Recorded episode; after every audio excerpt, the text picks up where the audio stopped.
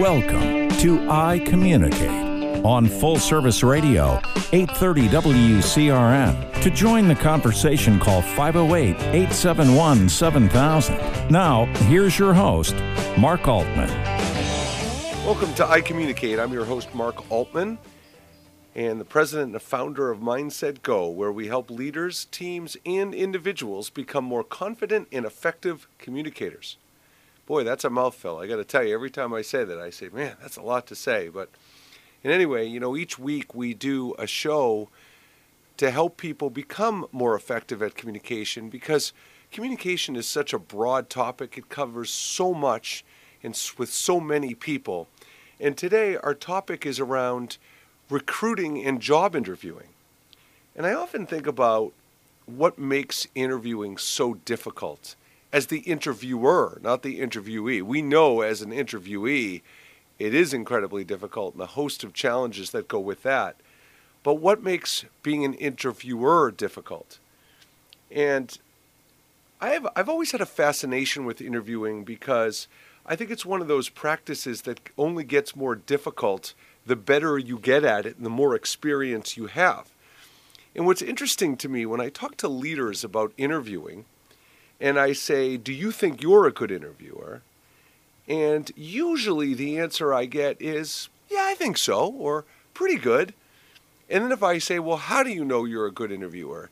Because most leaders I speak to have either never had someone sit in with them on their interviews and provide them either positive or constructive feedback, or even if they have, the last time it happened was many years ago. So most leaders have not had feedback at all or have had not had feedback for a long time on their interviewing skills. And what I also see happen is if you're an executive and you have direct reports at the management level of leadership that are also providing the functional task of interviewing, have you set in with your directs? Have you actually given feedback to the people that are interviewing under you for the same reason? And if you have, is the feedback you're giving really based around are they interviewing with the same approach or techniques that you use? In other words, is there one right way? Is it your way to interview? Or are you giving them more broad and general feedback on being an effective interviewer? And look, it's complex. The point I'm making is there's no not one right way. It's not an exact science. There are several ways to interview, there are several styles to interview, and the goals of an interview can be very different.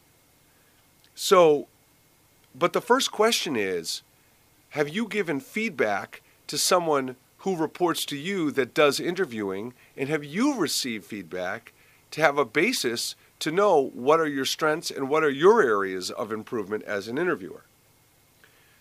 So, as we delve into this today, you know, we're going to focus on a very particular area in interviewing today, and that's emotional intelligence.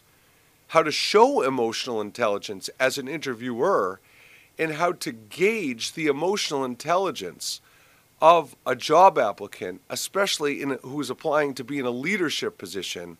How do you gauge whether a person applying for a leadership position has a strong emotional intelligence. And that's where we're going to focus on today. Now, look, when you start an interview, there's very basic fundamental questions people ask. Where do you want to be in five years? They'll ask about weaknesses. They'll ask to tell me about yourself, describe a tough time in your life and how you handled it. There's all these generic questions that are asked in the beginning of a job interview. But I ask, I typically ask as my first question, is what stood out about the job description itself and what stood out about the company that made you want to interview for this position. Because not only does that tell me how much effort they made to really understand the job, uh, the job description and the company itself, it tells me what are the specific things that really resonated them that attract them to their job that may demonstrate their characteristics, qualities, and again, the things that connected with them. And the reason why I like to start with that first question is because it speaks to self awareness. You know, are you going through reading all these job descriptions and one after the other just applying for every job in sight? Or are you being selective? Or are you self aware of the things you're specifically looking for to know what may be a great fit for you? So, right out of the gate, I use an emotional intelligence question to gauge self awareness. Now, preparation's really important, you know, and I find a lot of people who do career coaching, and I do career coaching, but I find a lot of people who do career coaching when it comes to interviewing tend to get people prepared for the most common interview questions. And how do you want to answer those questions? Right? The thing is is if you're prepared, if you're over prepared and know exactly how you want to answer certain questions, you can often sound scripted and you can often come across as not authentic, which is exactly not how you want to come across in a job interview.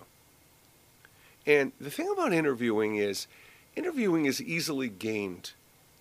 People who interview for jobs often have spent an inordinate amount of time researching roles, understanding common questions, as I just alluded to, and you know, really are so prepared that you may not be getting their true sense of self.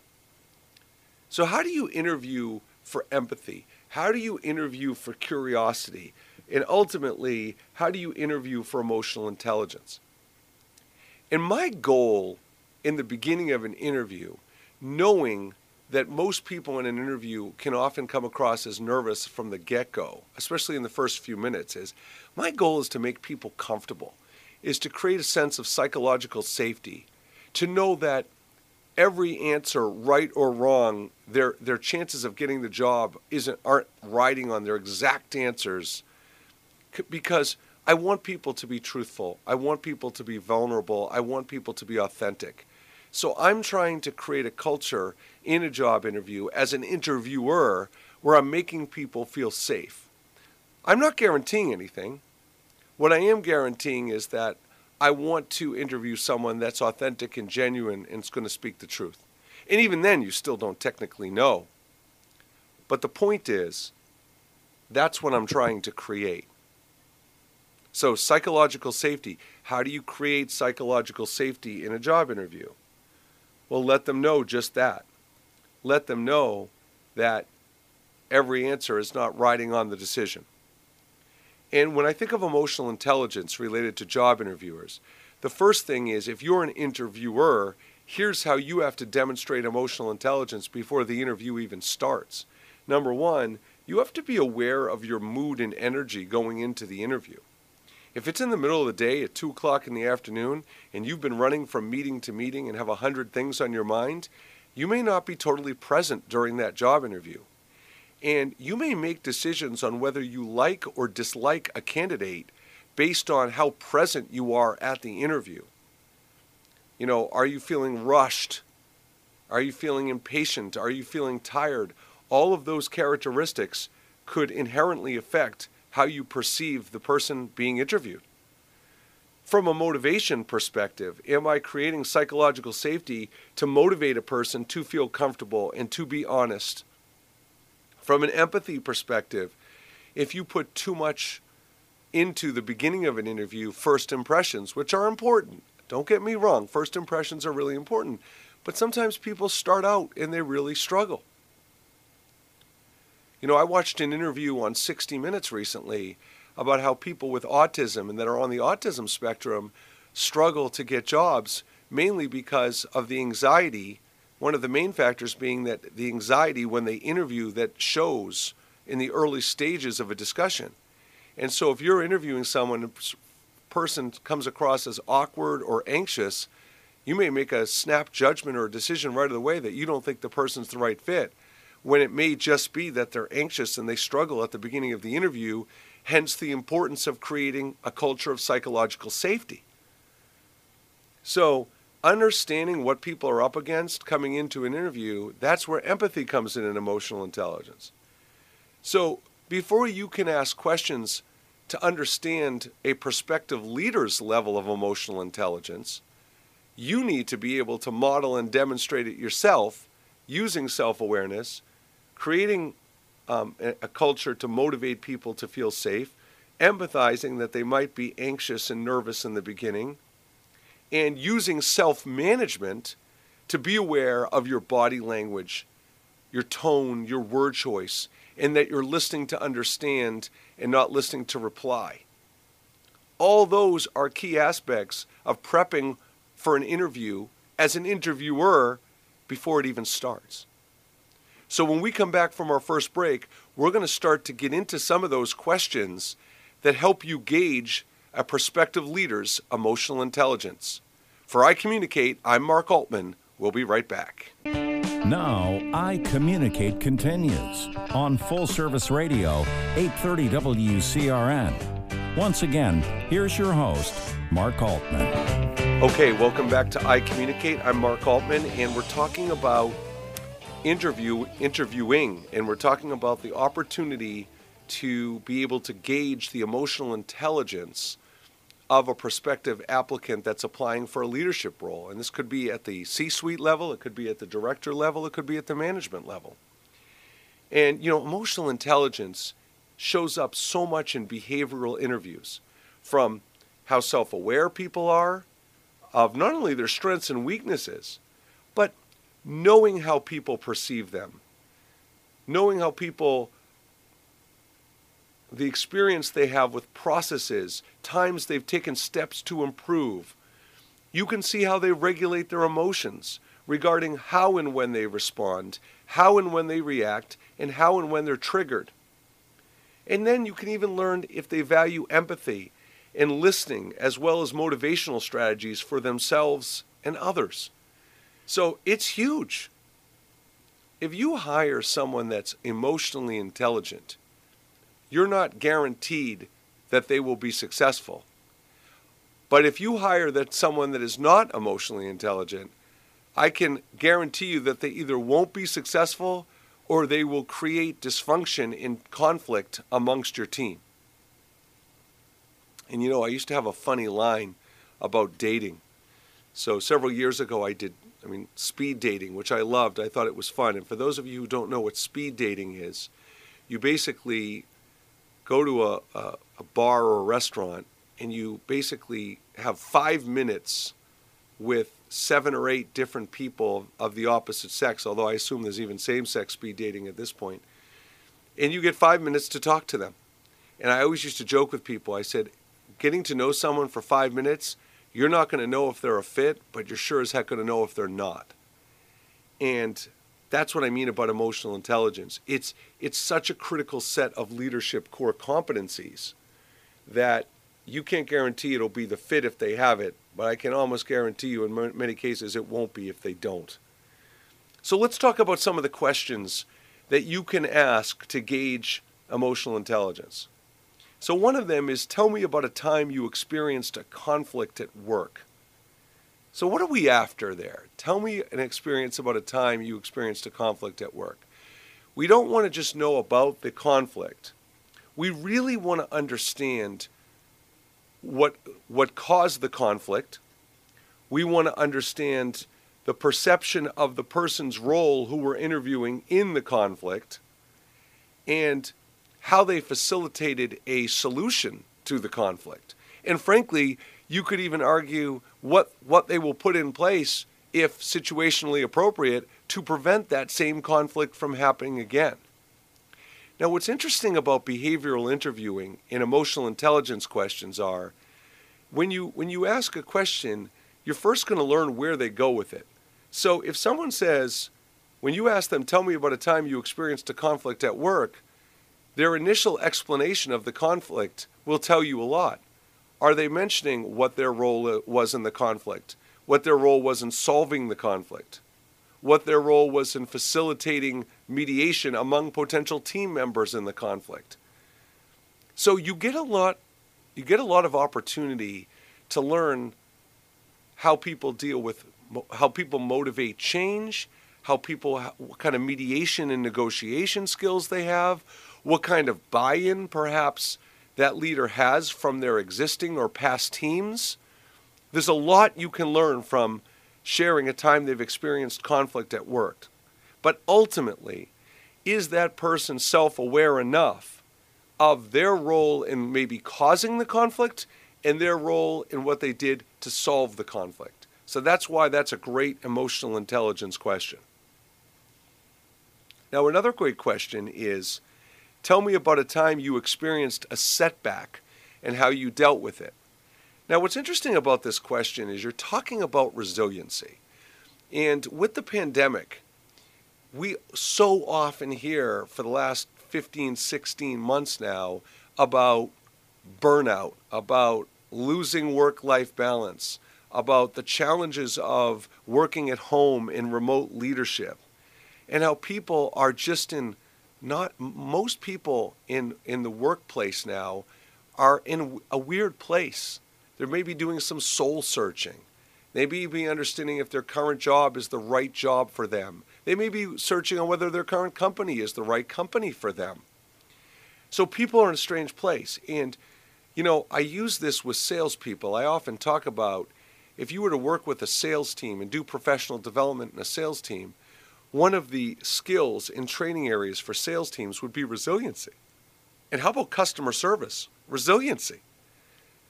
You know, if you're in sales and you have a slump, or you felt like you were going to get a sale and it slipped through your fingers and you lost it at the last second, and you're feeling down and you're feeling frustrated and you're beating yourself up, what are the side effects of that? How quickly do you bounce? I call it bounce forward instead of bouncing back. How quickly do you bounce forward from setbacks, from slumps, from being talked to in a condescending or critical way that you take personally? So, resiliency is huge. And think about this if you're trying to gauge the resiliency level of a leader, why is that critically important? It's critically important because they're modeling the behavior of resiliency. So if the leader gets in slunk, slumps, has extended moods, bouts of low energy, not really engaged in their job, how do you think that's going to play in the example they're setting for the team? So, a resilient leader, someone who has coping mechanisms, someone who uses mindfulness, someone who is an emotionally intelligent leader to recognize, become self aware when they're not feeling resilient and then they can manage themselves using those coping mechanisms, seeking support, doing the things necessary to get themselves right uh, back on the right track as a leader. To be able to effectively motivate themselves and to effectively be able to motivate others. It's huge. I mean, you can give people, there's, I have Mindset Go has lots of assessments. We have one on resiliency. But people can answer it the way they want to answer it. But ultimately, when you're in a face to face interview and you're talking to someone about a time they experienced a setback and how they dealt with it, it's huge. And you know what's interesting is you'll often hear person being interviewed say, "Well, do you want it to be personal or professional?" The example. And I always say, "Whatever you want." Because I'm more interested in what are their mechanisms and coping strategies they use to stay resilient and to be able to bounce forward, whether it's personal or professional, it doesn't really matter to me. And when you think about it, it's not just the example of when they experienced that setback and how they dealt with it. What did they learn? What are they still doing? What, what behaviors and habits are they sustaining around resiliency to this day? Because if they tried a strategy four years ago, but they're not still using it today. Well, it's nice that they did it back then, but what if, what have you sustained? So you could also come back with on that question. If someone gives you an answer about a personal or professional example, you could say, How have you carried that forward through to today during the pandemic? What are some times you maybe had to utilize that strategy to stay resilient and bounce forward? Do you consider that you've had resilient teams? What are some examples of, of, of uh, that your team, individuals on your team have demonstrated that show they're resilient? I mean, these are critical questions. You know, we want to talk about ROI in the workplace. We want to use words like productivity employee engagement, efficiency, being innovative. We, we throw those words around all the time. I often give executives the example that when you have weekly meetings that are one hour long with 20 people in those meetings, you're, you're investing what?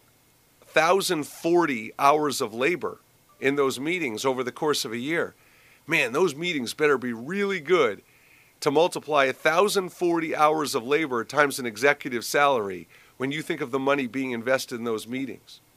Well, here's my analogy. When you think of a resilient leader modeling behavior for a resilient team, think about a team that stops being engaged, stops being productive, stops collaborating and communicating because they feel burned out, because they feel overwhelmed and stressed and tired. Well, what happens if that team stays like that for a week or two? Well, what's two weeks times an entire team's labor around productivity, efficiency? Do you get what I'm saying? So, a resilient leader, gauging a leader's resilience, is an enormously important part of an interview. And as an interviewer, you know your ability or inability to be resilient. So it all it often can help you gauge your strength or weakness in that area as a as a byproduct of that question. So when we come back for our next segment, we're going to talk about more questions around gauging the emotional intelligence of a leader during interviews. So for Mark Altman, this has been I Communicate. We'll be right back. You're listening to I Communicate on Full Service Radio 830 WCRN. Once again, here's your host, Mark Altman. Okay, welcome back to I Communicate. I'm Mark Altman. We're talking about gauging emotional intelligence in an interview as the interviewer, and we're talking about strategies and questions to take when doing that. So, and we're talking about different questions. And so, what's interesting is one of the questions that I think can be really powerful is when you start a new job, how do you adapt to your work environment? And what's really interesting about that question is it forces the interviewee to consider something. Because to me, that's a really vague question, and that could go a number of different directions. So, one of the things I like to look for when I'm interviewing something, especially around emotional intelligence, is their ability to be assertive and to get clarity. So, in my perfect world, I would love for someone to say, when you say adapt to your work environment, meaning what? Like adapting as far as getting to know the people, adapting to getting to know the processes, all of the above. I think it's an opportunity to get some clarity. And during an interview, I like when people seek clarity because before you answer something, if there's a doubt uh, in your mind as if someone being interviewed that you don't know specifically what the person's asking, getting clarity, being assertive, and asking good questions is a very powerful way to show communication skills in general. And what's interesting is people with high emotional intelligence really focus on relationships with their bosses and coworkers from day one. So when you're onboarding, when you're adapting to a new work environment, I want to hear a big part of their answer be a focus on the relationships with the people they're getting to know. We don't want it to focus narrowly on getting up to speed on tasks, the environment, the culture, which are all important things and should be a part of the answer for sure. But we want it to focus on how to build rapport and trust with their tr- with their team, how to build rapport and trust with their peers, other leaders, whether at the management director or C-suite level, and how to build rapport and trust with their new boss. And I think what's key in that question is how to adapt to a new environment not only focuses on the relationships and the people, but it focuses on managing up, down, and sideways. And also, it can focus on what we just spoke about resiliency. There can be a lot of stress and pressure at the beginning of a new job, trying to learn so much in a short period of time to prove yourself. So, how do you manage yourself in those situations? you know, when you're feeling stressed and overwhelmed. And I often like examples. And for a lot of executives, that's innate. That's obvious. You know, when people, when you ask someone a question in an interview, you want to hear them give an actual example, proof, proof of concept. Proof. It's one thing to say you're good at something, it's one thing to say you've done something, it's another thing to give examples. You know, there's an emotional intelligence around that. How do you differentiate yourself? How do you stand out from your peers as an interviewee? So I want to hear examples. So when it comes to how do you adapt to your new work environment, can they reference times when they've been in a new environment in the past and how they adapted and how they coped? And here's here's the biggest. Can they share ways they seamlessly integrated into the, their team and the company's mission? So that's a really great opportunity again to gauge self awareness, engage probably one of the hardest things to gauge in an interview, which is how much you can trust someone. But are you hearing the person give examples that would make you feel like, yeah, I could see why their team trusted them? I could see why this person had a team that would buy into their vision. I mean, are those things resonating with you? Are you are you hearing them communicate and convey things that resonate with you that are consistent with not only your core values, but the organization's core values and culture. I mean, that's what you're really looking for there. Now, when it comes to the strengths and weaknesses question, this is really this is really fascinating to me. I, I recently did an interview where I asked a prospective executive what if he was self-aware of his biggest areas of improvement. And see, the first thing is the word weakness. The word weakness is a trigger for people because weakness, this is how most people being interviewed are trained. You better be able to answer that biggest weakness question.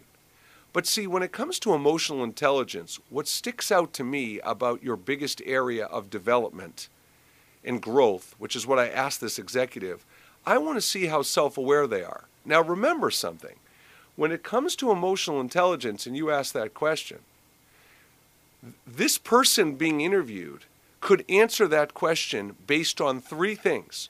Feedback they've gotten from a team member on an area they have to improve, feedback they've received from a boss on how they have to improve, or self awareness of their own blind spots and areas they need to improve. So if you struggle to answer that question as an executive, that concerns me because you could have received that information from three potential buckets your team, your boss, or yourself. And frankly, there's a fourth bucket, even your peers. So if you don't know an area, a, ge- a genuine, authentic area you need to improve, that's a red flag. And I'm going to tell you what the red flag is. It's a red flag around a core value of learning, wanting to improve, valuing growth. Now, listen, I, I will fully admit that's a core value of mine as a person, as a business owner, as an executive, as a coach, as a trainer. So, just because someone doesn't have a core value to improve or learn, it doesn't necessarily mean they can't be a leader or a good leader. It just means that that's a critical core value I see in being an effective leader. And if you aren't aware, and you're not, here's the thing what I would really worry about is you're not asking.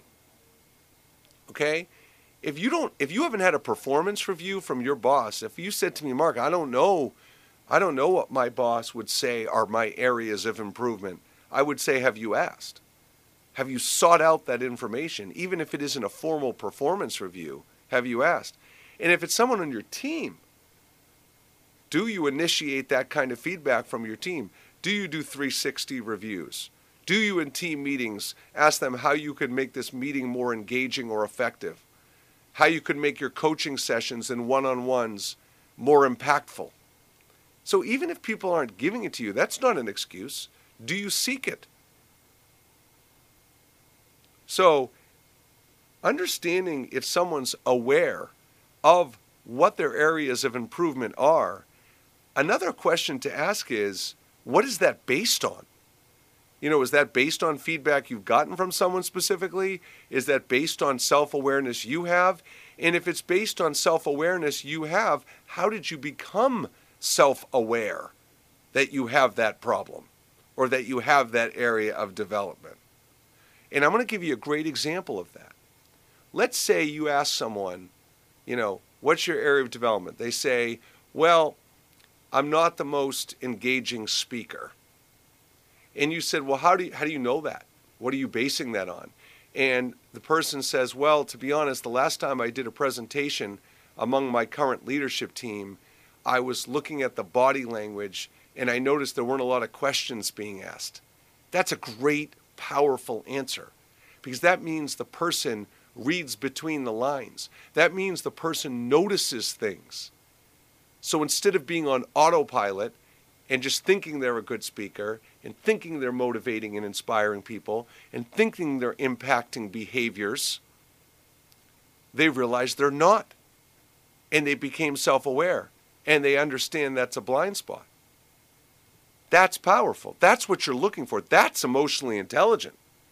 And then and then to really drive the point home, how about if they say if they can tell you what they've done to address their self awareness.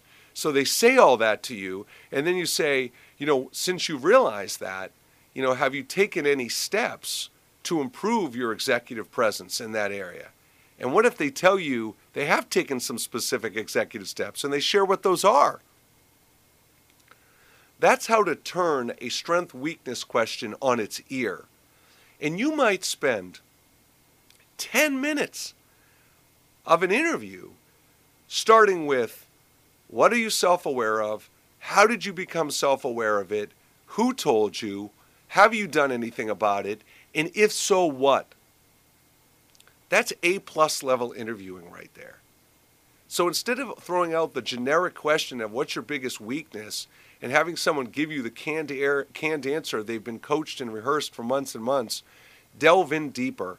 Ask insight based questions to really understand the emotional intelligence, where this person's core values are around learning, growth, and development.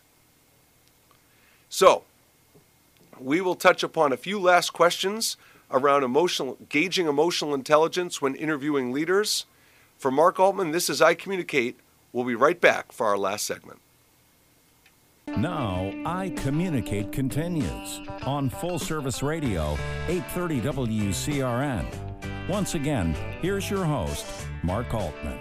Okay, welcome back to I Communicate. We're talking about gauging the level of emotional intelligence in leaders.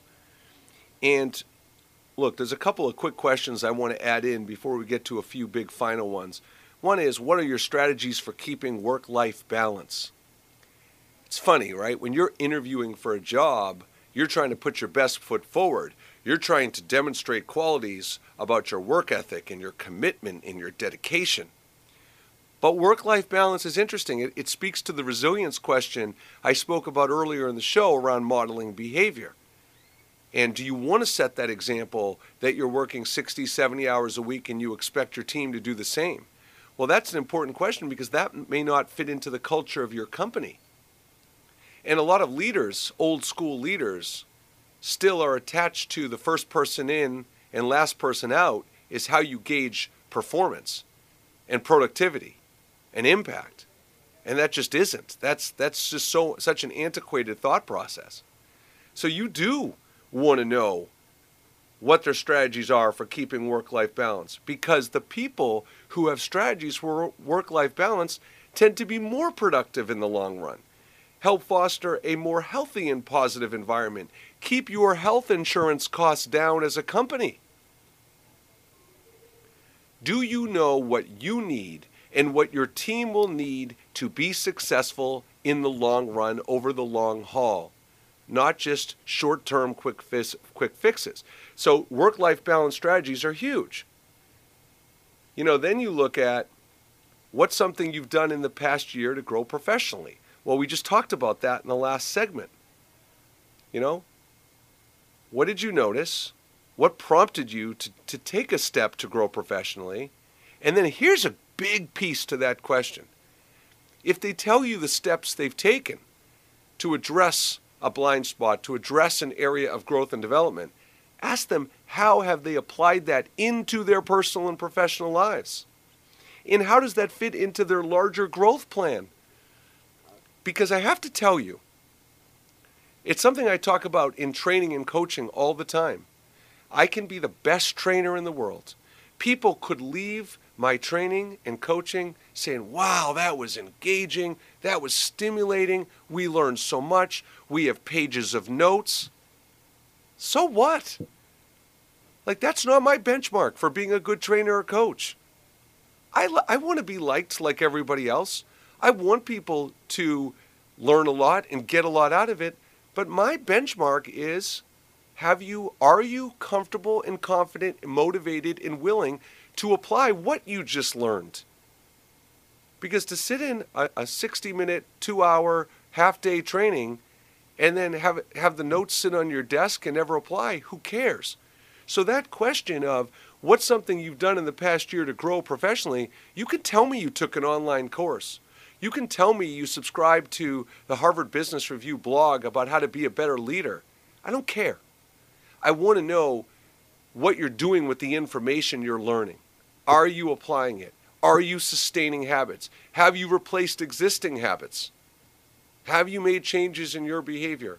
Have you facilitated an environment where your team has become more productive because you're doing those things?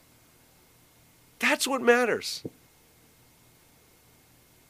So, for those of you who really value reading those blogs and taking online courses and hiring coaches, kudos to you. Genuine kudos to you. Those are huge steps. You're, you're basically putting time aside to prioritize learning and being better. Just remember, that's half the battle. And it's a great half, but the other half is applying what you've learned and sustaining the habits. And that's why asking about what you've done in the past year to grow professionally is also a powerful question. Now, I want to finish with two really important questions, okay? One of them is what or who inspires you and why, also what motivates you, as kind of a combo question. What motivates someone is a, it's all about emotional intelligence. What motivates someone? Now, think of the mindset of someone who answers that question. What motivates you? Well, they may say money. Of course, if you're in sales and you're interviewing, you expect the person to say money. You get nervous if they don't say money, frankly. It may be money. It may be the mission of what the company does. It may be working with amazing coworkers that you can collaborate that become kind of a second family to you. It may be career growth, could be a lot of things. It may be work life balance and flexibility, great benefits, could be a hundred different things. But you want to know what motivates people. Because as a leader, one of your primary jobs is to motivate and inspire and develop people. So, in a job interview, understanding what motivates them and how it fits into their long term growth and development in that company or in any other company is a critical aspect. How can you develop leaders? How can you inspire leaders if you don't understand what motivates them? And the same goes for the team. You've got to know what will inspire and motivate your team. And I have to be honest with you, I like to hire people who want and need a job. If you're someone who's motivated by flexibility and work life balance, which is, I've alluded to earlier in the show, is very, very important, I'm glad. That's great. But you may not love your job.